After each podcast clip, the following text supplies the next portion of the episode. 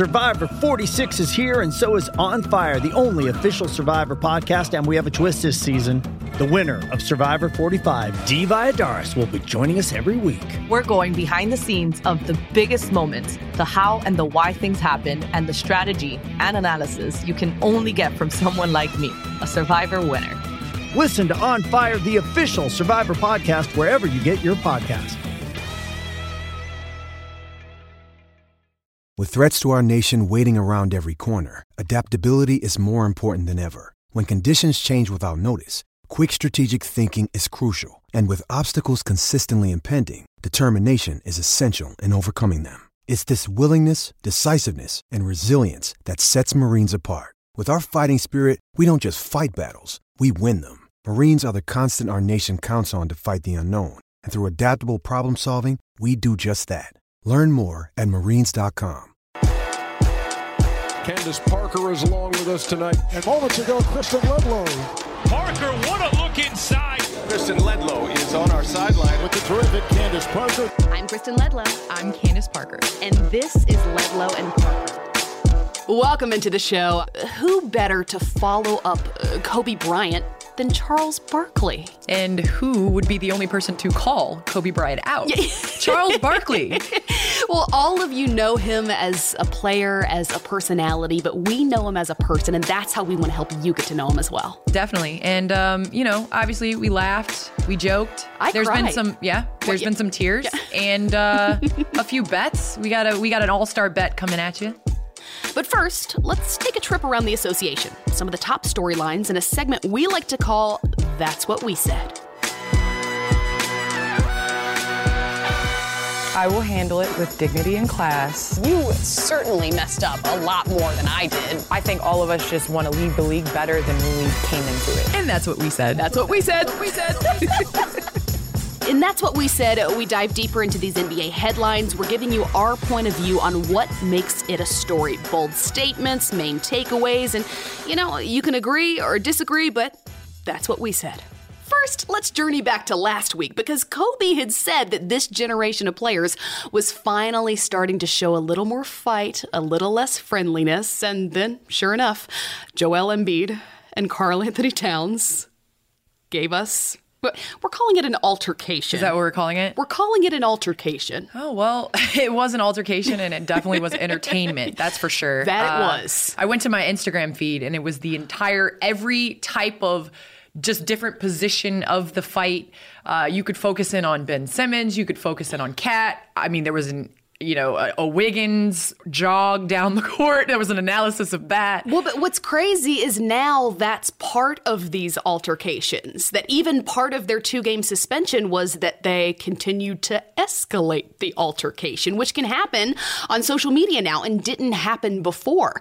It used to be that if a fight like this were to occur, excuse me, an altercation like this were to occur, then you wouldn't get to see those two guys until they took the floor yet again. Do you like that now we get to see just a little bit more after the altercation has concluded? Well, that goes with the NBA and its growth. I mean, you think about how much social media has allowed fans to have access to players' thoughts after bad games or issues that they have or excitements or when they win a championship, they're able to leave a message.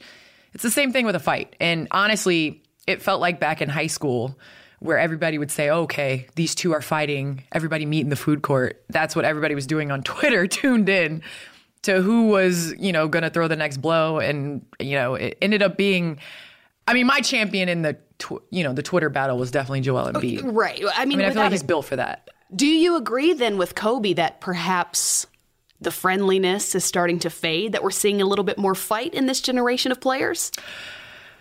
I think so, but I'm I'm with Drake now. You know, trigger fingers turn to Twitter fingers. It's a whole lot of talking, um, more so talking than than doing. And at this point, I know everybody's going to be tuned in to the next game when KAT and Embiid, Which is March the 24th. That's going to be something. I, I'm. You're probably on that game, Kristen. You'll probably be able to do halftime walk offs with both of those players. My schedule just changed, Yep. and I'll probably have to be there for that. You know, I'll be honest with you. you know, whenever I've been in altercations, that's yeah. what we're calling it, I always rewind the tape and I see where my teammates are. And if I'm KAT, I'm rewinding the tape because at what point where were my teammates when Ben Simmons was playing peacemaker with me in a headlock? Right. Are we calling are we calling the chokehold now the peacemaker? I don't understand how that was considered a peacemaker, but you know, I, I listen, there were questions whether Joel Embiid and Ben Simmons got along. And Ben Simmons was I mean, he was the closest, but he came to to defend Embiid, who actually he was still had KAT in a chokehold, and Embiid was celebrating with the bench after the altercation. Okay, so you were before my dear friend and podcast co-host, one of my favorite players. One of the reasons you've always been one of my favorite players is because you've never shied away from an uh, altercation. Do you hold on to those things once it's done? Do you look forward to seeing that player again the next time you're going to face up? At what point do you say this is done, we've moved on? I don't think it's ever. I think it's always in the back of your mind when you play, you know, these players years and years and years later. Uh, you know, my rookie year, we got into a little something with Detroit. And years later, that still crossed my mind when we were playing.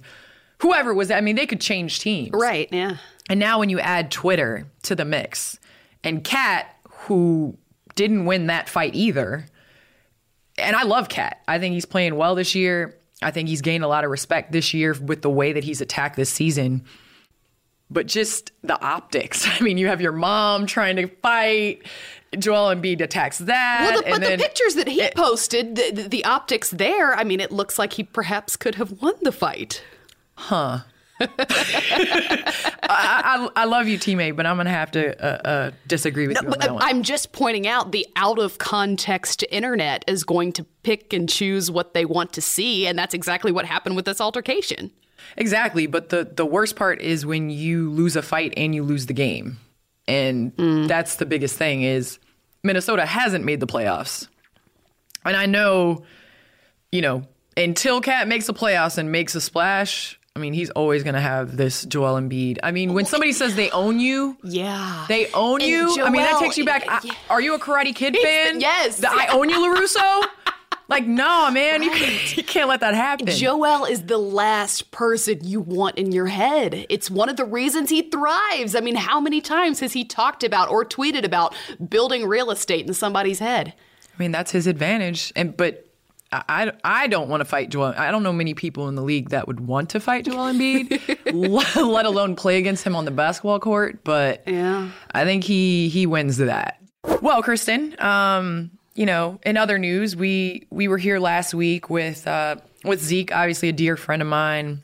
Uh, and another thing with the internet is it allows NBA players to get on and talk, but it also allows fans and different people to give opinions on things that I think have been taken out of context. And we were coming off of a highlight uh, between the Lakers and the Grizzlies, and you, Candace, had pointed out who does that when it comes to Anthony Davis's abilities above the rim. The Hall of Famer Isiah Thomas is sitting next to us. He then says, "So, Candace, let me ask you this question because you." You have a similar skill set to AD, with the exception of, you know, his jumping ability, dunking, and everything else. Of course, then the out of context internet comes to jump to your defense when you hadn't even asked for it. But here's the thing I don't think even sitting there, we felt like this was going to cause any problems until after the show when we saw on Twitter a couple things. And then when I landed in California, we felt the need to have to say something because anybody that watches the game of basketball would understand that it was indeed a com- it was indeed a compliment in what he said, and in no way did I take offense to it. And I think now society is so quick to jump on things and to make it sexist, to make it political, to make it racial in some way when some things aren't. I mean, the reality is most of the guys in the NBA cannot do what Anthony Davis does. right. Well, and, and, so, like you said, that's a compliment to say that apart from what we just saw him do above the rim, your skill sets are similar. I mean, that's comparing you to one of the best in the NBA.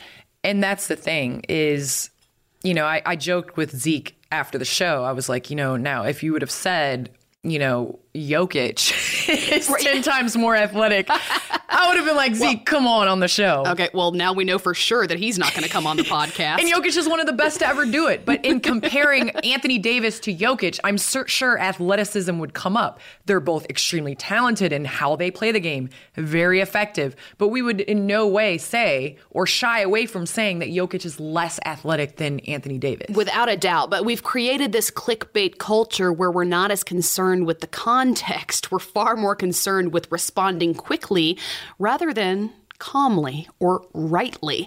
I felt the need to respond for a couple of reasons. One, because I had come back to the studio that day and I had run into Isiah and I saw how hurt he was that the number of people who had not just been watching the show, but who had pulled that nine second clip and decided to comment on it, then were all sending the hate his way. I felt the need to back up one of my teammates. You talk about going back to look at the tape as to who shows up in a fight and who doesn't. I thought now's a chance to back up one of our teammates. And you know, Kristen, to add to what you you said, Zeke is in fact one of my biggest supporters. Yeah. The day after the Sparks season ended, in the fashion that it ended in, he he didn't text. He picked up the phone and called, and left me a, an amazing voicemail and just said, "Whenever I'm ready to talk, after USA basketball, same thing. I run into him, talks. So he's been in my corner and respects and understands me as a basketball player, but also in women's basketball as a whole, he's worked, you know, he's worked in women's basketball and has the utmost respect for it. And so I was more disappointed in the way that people reacted. In no way did we feel at all. Well, that was the second reason I felt the need to respond was that the number of people who thought they had to come to our rescue rather than trusting that if either of us or both of us or just you or just me had felt offended in that moment that we wouldn't have had the guts to speak up. And instead allow them to speak up for us yep. and to create a story that wasn't there. No the story wasn't there. Uh, i was blown away that you know that much attention was dedicated because I was calling you. You're on a exactly. plane. I was you, yeah. really confused. I was like, I just landed. Let me get my coffee. All right, wait, hold here on. Here we are. Exactly. I love, though, that we have spent so much time talking about fights as opposed to friendliness because it leads flawlessly into our episode two guest, Charles Barkley. Now you just sit at home in your grandma's basement with the drawers on. Shut the hell up. It's all by Charles Barkley. I am not a role model. Guaranteed. We want to give the fans a chance to get to know the Charles Barkley that we know. Charles, welcome in. Thank you for taking the time. But first and foremost, you said you don't listen to podcasts, you weren't going to subscribe. I mean, can we teach you how to do this, or what does it take? You know, I might do it just to be a good, competent man to listen to y'all too. You might?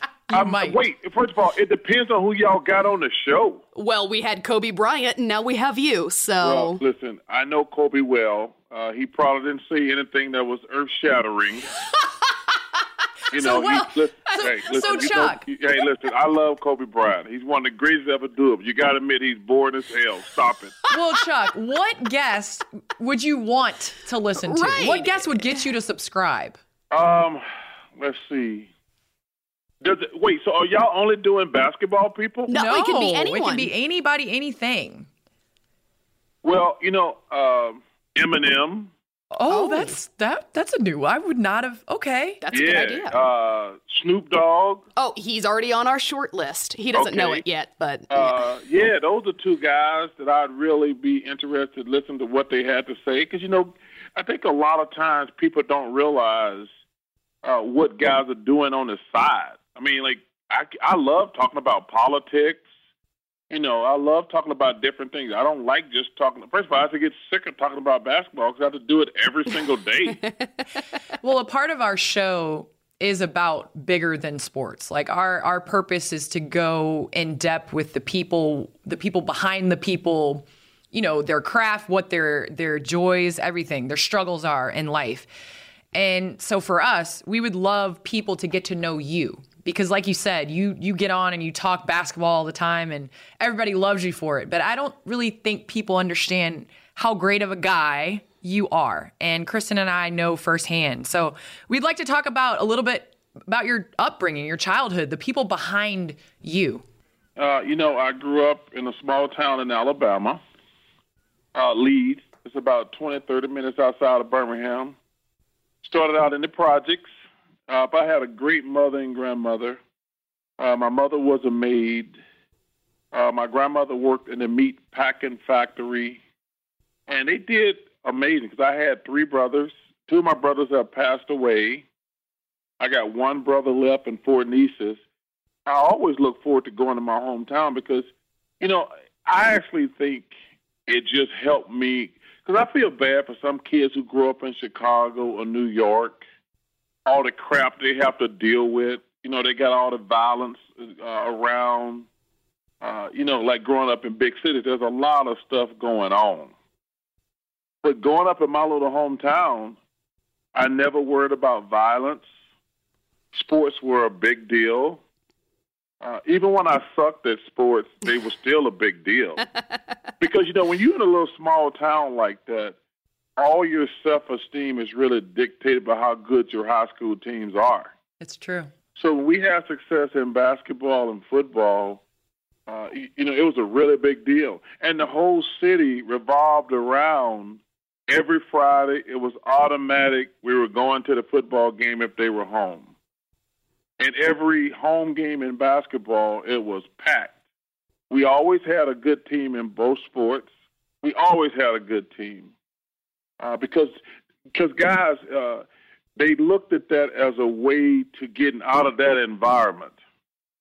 You know, I told guys when I first started playing basketball, I had no idea that I was going to ever play in the NBA but I was I used to say to myself, I just want to go to college for free.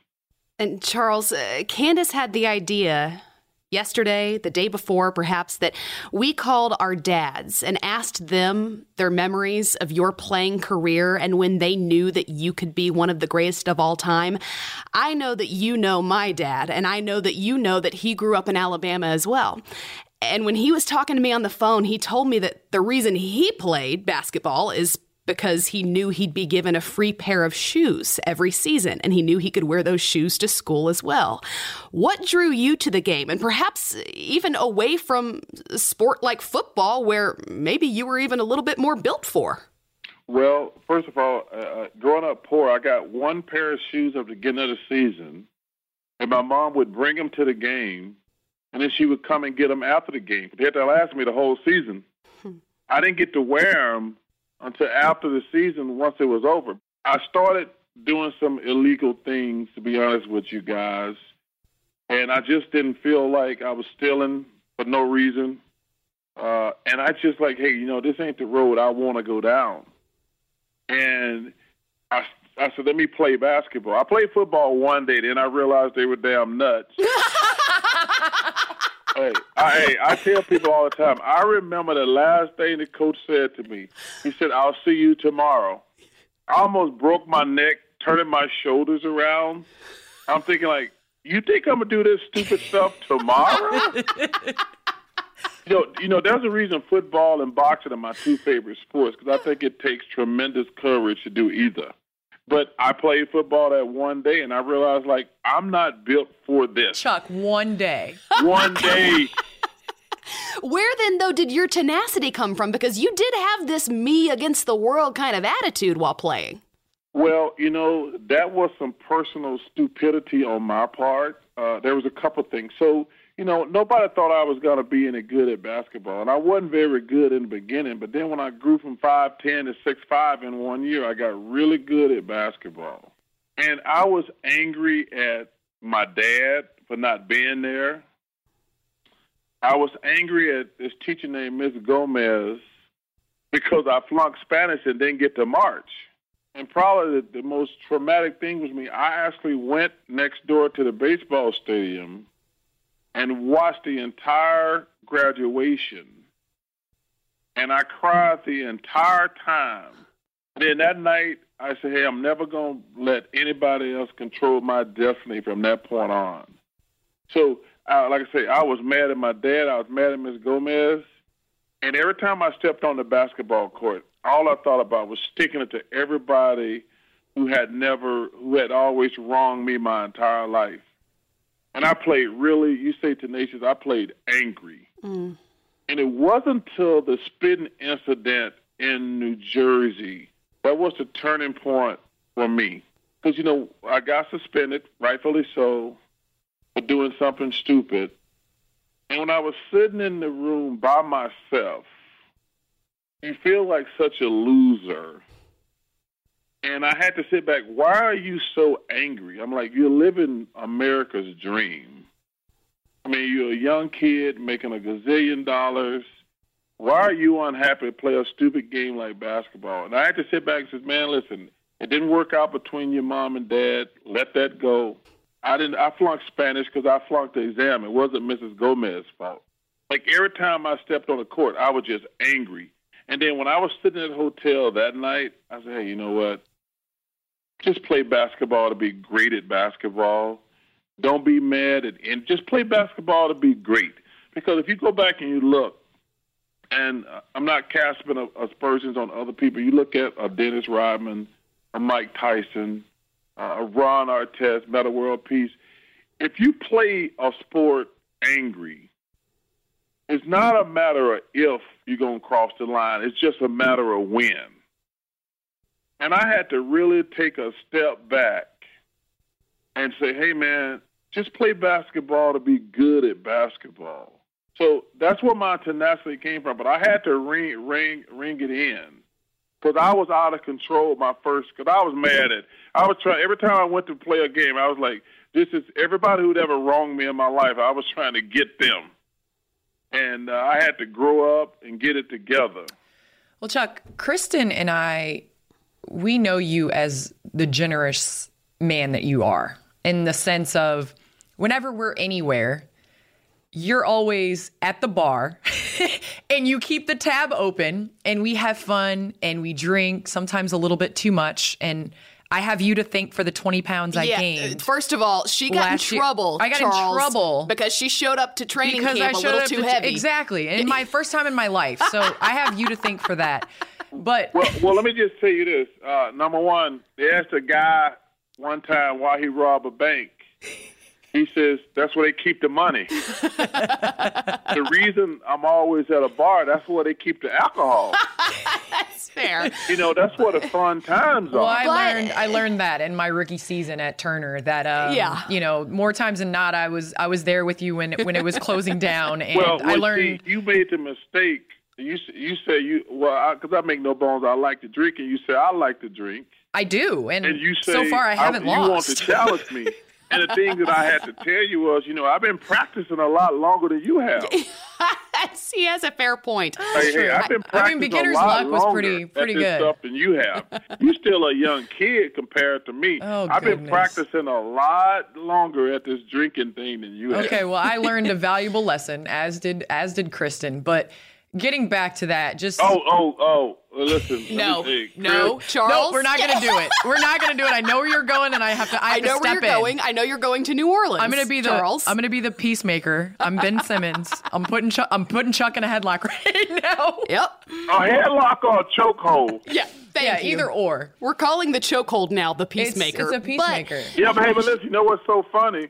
Like we had so much fun on the show last week talking about a fight. I just Hey, maybe I'm. Hey, I must be getting old because I think in a fight you're supposed to throw punches. I mean, I don't think technically when two guys are snuggling each other, hold each other tight, that can technically be a fight. You know what, Chuck? Here, here's my question to you: What is one altercation slash fight that you've either been a part of or seen and been like, okay, that's a fight, that's a right? Fight. Because you tend to, to to just shrug these things off. I've been in two NBA fights. The, the, the one with Dr. J and Moses Malone and and and, uh, and Larry Bird, and I'm still mad to this day that the NBA fined me because I was actually trying to play peacemaker. What I didn't know when I was holding Larry Bird, Dr. J was punching him in the head. and to, hey, and I'm not lying. Even to this day, I'm still pissed that they fined me First of all, I would never hold a man and let another man, even if he's a teammate or enemy or whatever, I would never hold a man and let another man hit him. I just happened to be standing beside Larry Bird when the fight. I just grabbed him. I didn't see the tape until later that while I was holding him, Dr. J was clocking him in the head like five or six times. Well, well, Chuck, who's a guy in the NBA that you don't think anybody would want to fight? Like, who's the Right, toughest is there anybody that you think is legit? I don't think anybody gonna be messing with Russell Westbrook. That's true. Uh, that man, he's one of the players I really respect and admire, and he's one guy. that, Uh, you know, somebody asked me recently. I was doing something like, could any NBA player play pro football? I said, I'm not sure because it takes a certain amount. And then I said, Russell Westbrook can play any sport. That dude is a is a machine. Uh, you know what? And I might have to put Kawhi Leonard on that. I don't know what position he'd play, but that guy is a natural. He is. I call him the cyborg. He's unbelievable. He's a machine. I mean, 'cause I know. Hey, listen. A lot of these guys. I mean, all of them. Everybody in the NBA got talent. Everybody in the NBA's got talent. But like, it takes a special person to play football. I mean, 'cause those guys out there, those are real men out there. To just run into people full speed just for the hell of it. Like everybody could do it one time or two times, but to make a living doing it, you have to be a special type of person. and to come back tomorrow, as you said. Hey, listen, I didn't come back tomorrow. But you did, though, attack life after basketball with a similar tenacity. You've become, I mean, the all time great sports personality, probably TV personality in its entirety. How hard was that transition? it was pretty easy. Uh, when when when my mentor Dick Ebersol mentioned to me, he says, "Charles, I want to talk to you about your future." And he said, "I think you're going to be great on television." I said, "I hadn't even thought about it." Time he says, "Now you're always to be in trouble." I'm like, "That's not a good sales pitch." He says, "You're to be great on television, but you're always to be in trouble." And I said, "What does that mean?" He says, if uh, people they say they want honesty, but they really don't want honesty. You know, fans want you to tell them their team is great, their favorite player is great, and the players want the exact same thing. Every player wants you to tell them they're great. They never play a bad game. Uh, they never do anything stupid off the court. And you know, it, it doesn't work like that. Like sometimes guys play bad, stars play bad, role players play bad, coaches make bad decisions. And if you're gonna be honest, you're gonna get some negativity back. I've had a bunch of coaches call me. I've had a bunch of players call me. But you know, I'm always gonna be honest and straightforward. That does not mean that I'm right all the time. But I think you have an obligation because TV is so powerful because people believe what you say. Uh, they're never uh, so you have an obligation to be honest, even if it gets you in trouble. I've learned that this year that there have been a number of players that have sometimes given me the cold shoulder and, and looked at me crazy um, when I try to say hi or whatever because of what I've said about them in the past. Yeah. Has there been any specific players in in time that you've lost relationships with over something you said on air? Well, I think, you know, me and Kobe Bryant had a really good thing one night. But one night, remember the night he wouldn't shoot the ball? Yes, against Uh-huh. was it Phoenix? Hold on, was Uh, it that it was series? against Phoenix. And we had that game, and I just couldn't hold back. I said, I was so disappointed in Kobe Bryant. He wouldn't take these shots, and uh, he was trying to prove a point, but he what he did was was just wrong and unprofessional, blah, blah, blah. So, you know, we worked till like 2, 2 in the morning. So Kobe starts texting me, calling me every name in the book about 2 in the morning. Somehow and we that go doesn't back surprise and me. Forth, and, we, and I said, Kobe, I, I'll explain to you what I what I said, what I said, and blah blah blah. And we must have texted each other twenty times. He would never call me, but he must he must have called me MF SOB over and over for two hours.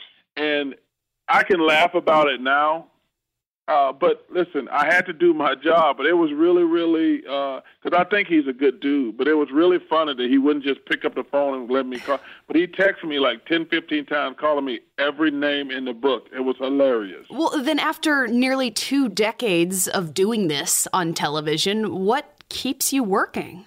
I love, I love my job.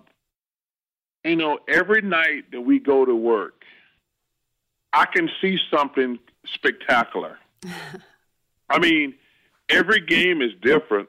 Like anybody who broadcasts sports, there's something you can see every game that you're like, wow, that was that was worth watching. That was great. Uh, let me give you an example. That game last year, Kawhi against the Sixers. Yeah. Probably never going to see another ball that bounce on the rim four times before it goes in. I mean, that was incredible. And to be at that game, I mean, think about it. that was a game seven. Yeah. And it comes down to a ball that bounced on the rim four or five times. I was there the night LeBron scored 30 straight points. I mean, I was like, did I just see an NBA player score 30 straight points? That is crazy. You know, I've been there when James Harden scores 45 against the Warriors last year and hit like three threes with four, three or four guys hanging all over him. Uh, I've seen Kevin Durant go crazy. Yeah. But every single night, you, you there's something can happen in a game that's worth the price of admission. I mean, that's the thing. That's the beauty of sports. And and and listen, I'm gonna watch the games anyway. Yeah. you know, you've I told both Candace I mean, and me this. You're right. If you're going to watch them anyway, why not get, get paid, paid, for y'all it? Say, wait, y'all going to pay me to watch? Uh, I watched LeBron for the last 10, 15 years. Kevin Durant. You know, uh, I mean, Russell Westbrook, James Harden. I get to I get paid to watch Giannis play now. I mean, come on, man. I, this is the easiest job a person gonna ever have. And hang out with us. And you get to uh, hang out and listen, exactly. And you guys are so talented oh. and know the game.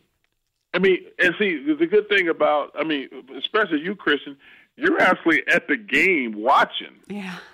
So that's even more special. We only go very rarely to the games. I would love to do more games because when you're there, there's an energy at sporting events that's crazy. I mean, there's a there's an energy when you in the building. Like even though Golden State, like last week when they opened up that new arena and we were there, it was so exciting. And then think about it, we were at the Lakers Clippers opening game, and the, and I talked to a couple of people there. They had more credentials than they do for the finals. Yeah. well, well, Chuck, the the thing that I've loved watching on television and now being a part of it is exactly what you just showed is your excitement for basketball and your growth with the game. I mean, now people tune in to watch NBA to see what you are going to yeah. say.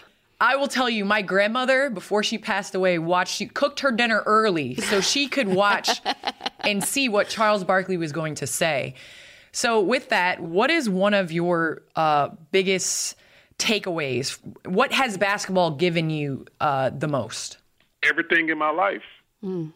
I mean, uh, everything in my life. Number one, it gave me an opportunity to give a lot of stuff back to my family that, that you know most people who work nine to five can't do. Uh, I have met some of the most amazing people in the world. I've been around the world. I can never repay basketball for what it has given me. I mean, you're talking about a, a, a, a short, fat kid from Leeds, Alabama, who grew up to be Charles Barkley. I mean, I, and, and I mean that sincerely. The stuff that has happened in my life, even if I'm the most cocky guy in the world, I never would have said, "Hey, I want my life to be like this." I mean, it's been incredible. And it's all because of that little stupid little ball. Yeah. there was a clip from last year. You were on a podcast. Uh oh.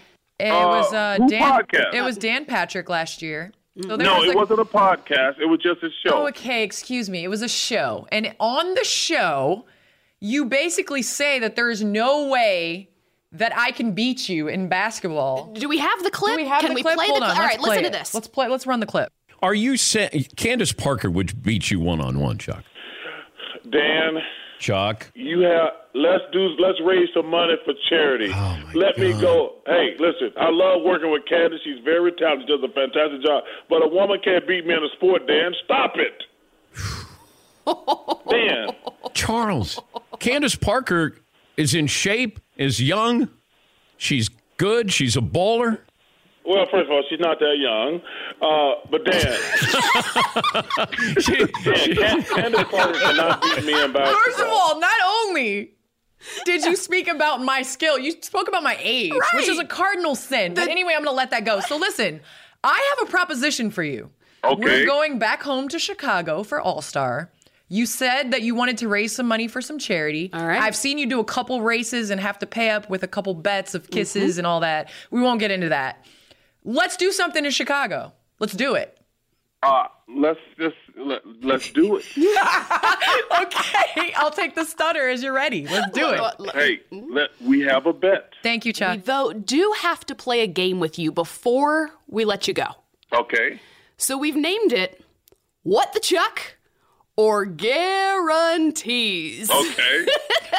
You like that game, Chuck? You I like that. All right. Good game, right? So we're going to make a bold statement, and you're going to either give us the what the Chuck. It's Chuck, by the way, just to clarify. Yeah, there's no cuss Or- button on here, so it's it's it's Chuck. We have no curse button, Okay, unfortunately. I got you. Or if it's a guarantee, you let them know. So, uh, just for example, here's the first one Zion Williamson will go on to have a better career than LeBron James. What the chuck? I had a feeling. All right, here here's another one. Steph Curry will win another MVP. What the chuck? Oh, oh, really? Okay. No, he won't win another MVP. I don't think. All right. LeBron James will come on inside the NBA.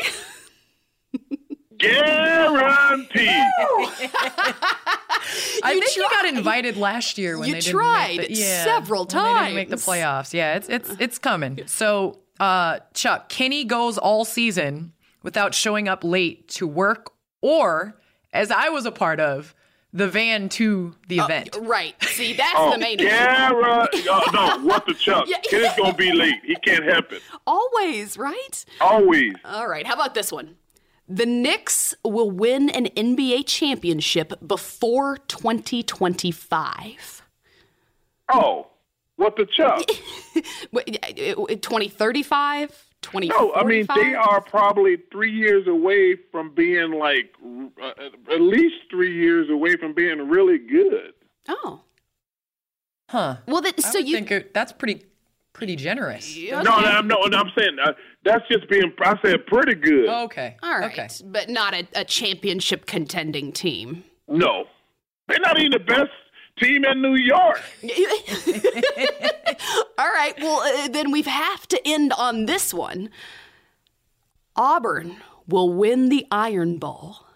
Guaranteed. Here, here's the thing, Kristen. Here's the thing. There's I no had chance. so much fun a couple weeks ago. Actually, it was last week. FaceTiming him when my Tennessee Volunteers beat South Carolina. Yeah.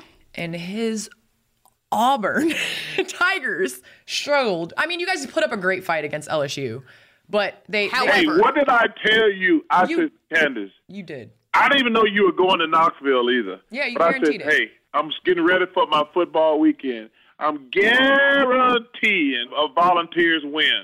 Yeah, but Guaranteed. you guaranteed an Auburn win too, so I was a little nervous. You guarantee Well, a lot of things. uh, I had to say we were going to beat LSU. Uh, I, I, I realistically, I didn't think we were going to beat LSU. Well, then I'm not gonna lie. realistically, realistically, then do Then you you should've said, actually "What the chuck?" Well, then, no, No, no, no, no. Not The- about the- the- LSU. the- no, no. The, the Alabama game is in Auburn.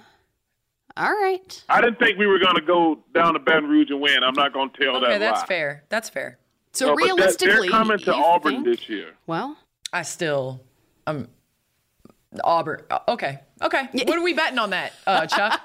Uh, can we get charity involved Is it like- somehow? A n- uh, just a nice meal. Just a nice meal? Okay, I have a a nice membership. meal. I have a membership somewhere, so we'll we'll go. That- that- that's not the place we're going. Oh, that you don't. That's right. You don't like sushi. Well, you know what? We'll have our people call your people then. I'm sure we'll we'll try to All get Hey, next time you. we go out, no more sushi for Chuck. All right. First of all, it's healthy for you and we love you. Charles, we know that we've got to let you go, but thank you so much Hey, it's a pleasure. Hey, good luck with the podcast. I might have to get a subscription. we love you, Charles. Thank you for everything. Hey, girls, y'all. Hey, y'all keep up the great work. Thanks for having me. Thank you, Chuck. Thank you. Okay, for sure.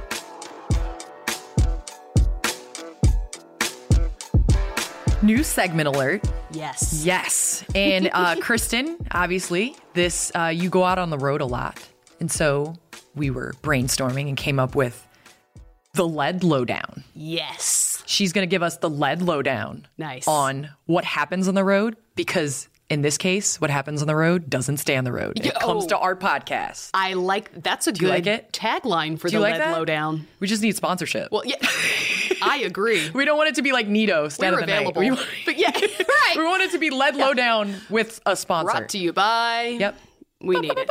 Well, uh, this week, the road wasn't exactly the road because my TNT game was in Atlanta, which was so nice to go to bed in my own bed, to wake up in my own bed, and to drive to work like, well, I guess just like normal people drive to their jobs.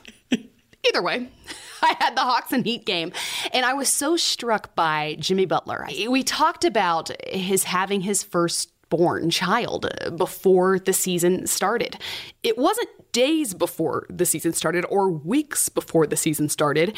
It was hours before the season started. Some of our conversation struck me because it goes back to what you and I talked about in episode one of this podcast, in that women go for weeks and months without returning to the game they're paid to play, whereas men are expected to give up those experiences to be part of those games. And so, as Jimmy and I were sitting down, I asked him about that day. He told me that, you know, it's opening night. He had already picked out his outfit. He called Coach Spoelstra and was like, "Hey, here's what's going on. The baby's coming. She's on her way to the hospital, but I'm on my way to the game. I want you to know where my focus is. But Coach Spo said, no, you're not coming to this game and you're not coming to the next one either. And I talked to Coach Spo after Jimmy told me that story, and he told me, I just said to Jimmy, I would have regretted it forever had I missed the birth of my child. And so what I t- said to Jimmy was that, do you realize by making this decision, you could start to change the narrative surrounding male athletes when they decide to step down, when they decide to step away. And instead of your value being defined by how much you're willing to give up for a basketball game, you could start to redefine what actually matters. And he told me that it was as if God Himself said, You're focused on the less important thing, and this is about to be everything. And I think that that's a huge stride in the correct direction.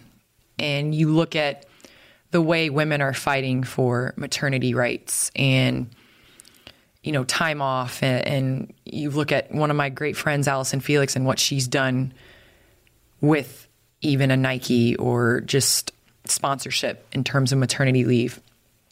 But not much is said about how important it is for, for fathers to be there and to experience that. And I think it changes the narrative of expectations because as a guy, provide for the family. This is my job, this is my duty. But now you're seeing, and I think it started with this generation. I mean, even Jason Kidd bringing his kid up on the podium. You see Steph Curry with Riley all the time. That went well. Like exactly. I mean, you know, My it was favorite it was, podium it, kid. It really is my favorite p- podium kid Ever. That soundbite was hilarious. the like he best. was to- totally human in that in that soundbite. Yeah. I mean, she brought him down to human, but that's what dads are, and that's what they should be. Now, wearing a baby Bjorn and a burpee on your shoulder is cool, and I think it's been people seeing people like Jimmy Butler everyday dads and how important it is for them to be there for their kids. I, I think it's moving the needle and it's definitely getting a lot of conversation. and helping to reprioritize where basketball lies in a basketball player's life because it is only one element of life. It's true. It's so true.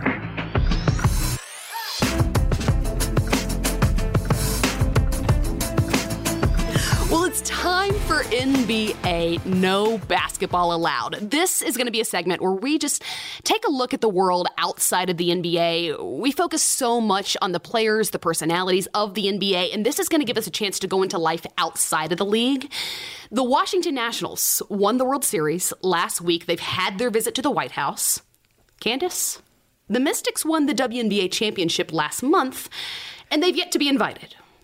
And the Seattle Storm won the year before. Guess what, Kristen? They weren't invited. Mm. And before that, oh, we lost in game five to the Lynx, and they were not invited to the White House. And then the year before that, the Sparks won. Our right. team won. It was during the Obama administration. So it was kind of a changeover. So we didn't get invited, but Obama wrote us a note. And obviously, Trump didn't have to invite us because, you know, we it, it wasn't during his tenure.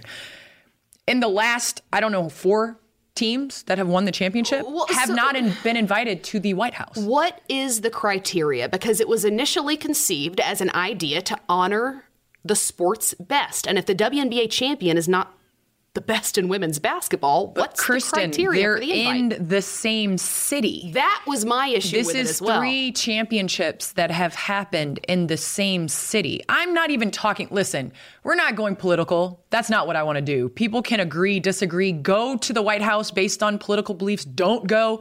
I don't care. But an invitation to two of the three teams that have won within a city, and one of them happens to be a women's professional sports league and in the last four years of that same women's professional sports league, none of the teams have been invited to the White House. I, I just think that that's. I, that's not fair. Well, so I did a little digging and I found Lindsey Gibbs' Power Plays newsletter. She on Sunday decided that she was going to visit eight different sporting goods stores. I'm not going to name them all, but there were eight different ones. She found zero Washington Mystics championship, I mean, gear of any kind given she's in DC. Every single one of those sporting goods stores told her that not only was it not available, it had never been available. So, my question is I think a little deeper, which is that uh, why is it that the powers that be in the sports industry have not made the investment, have clearly sent the message that we're not only going to make it difficult for fans of women's sports to be able to represent these women's sports, but we're going to make it even more difficult for those fans that we might ultimately attract. Well, Kristen, do you know how many times there's been people that have come up to me at random games, random places? I wish I could find your jersey. I wish I could order your jersey.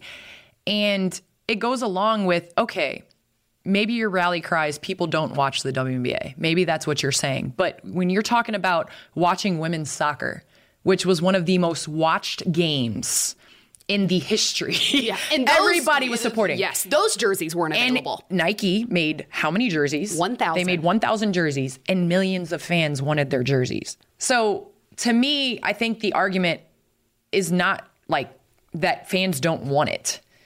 I think it's not accessible.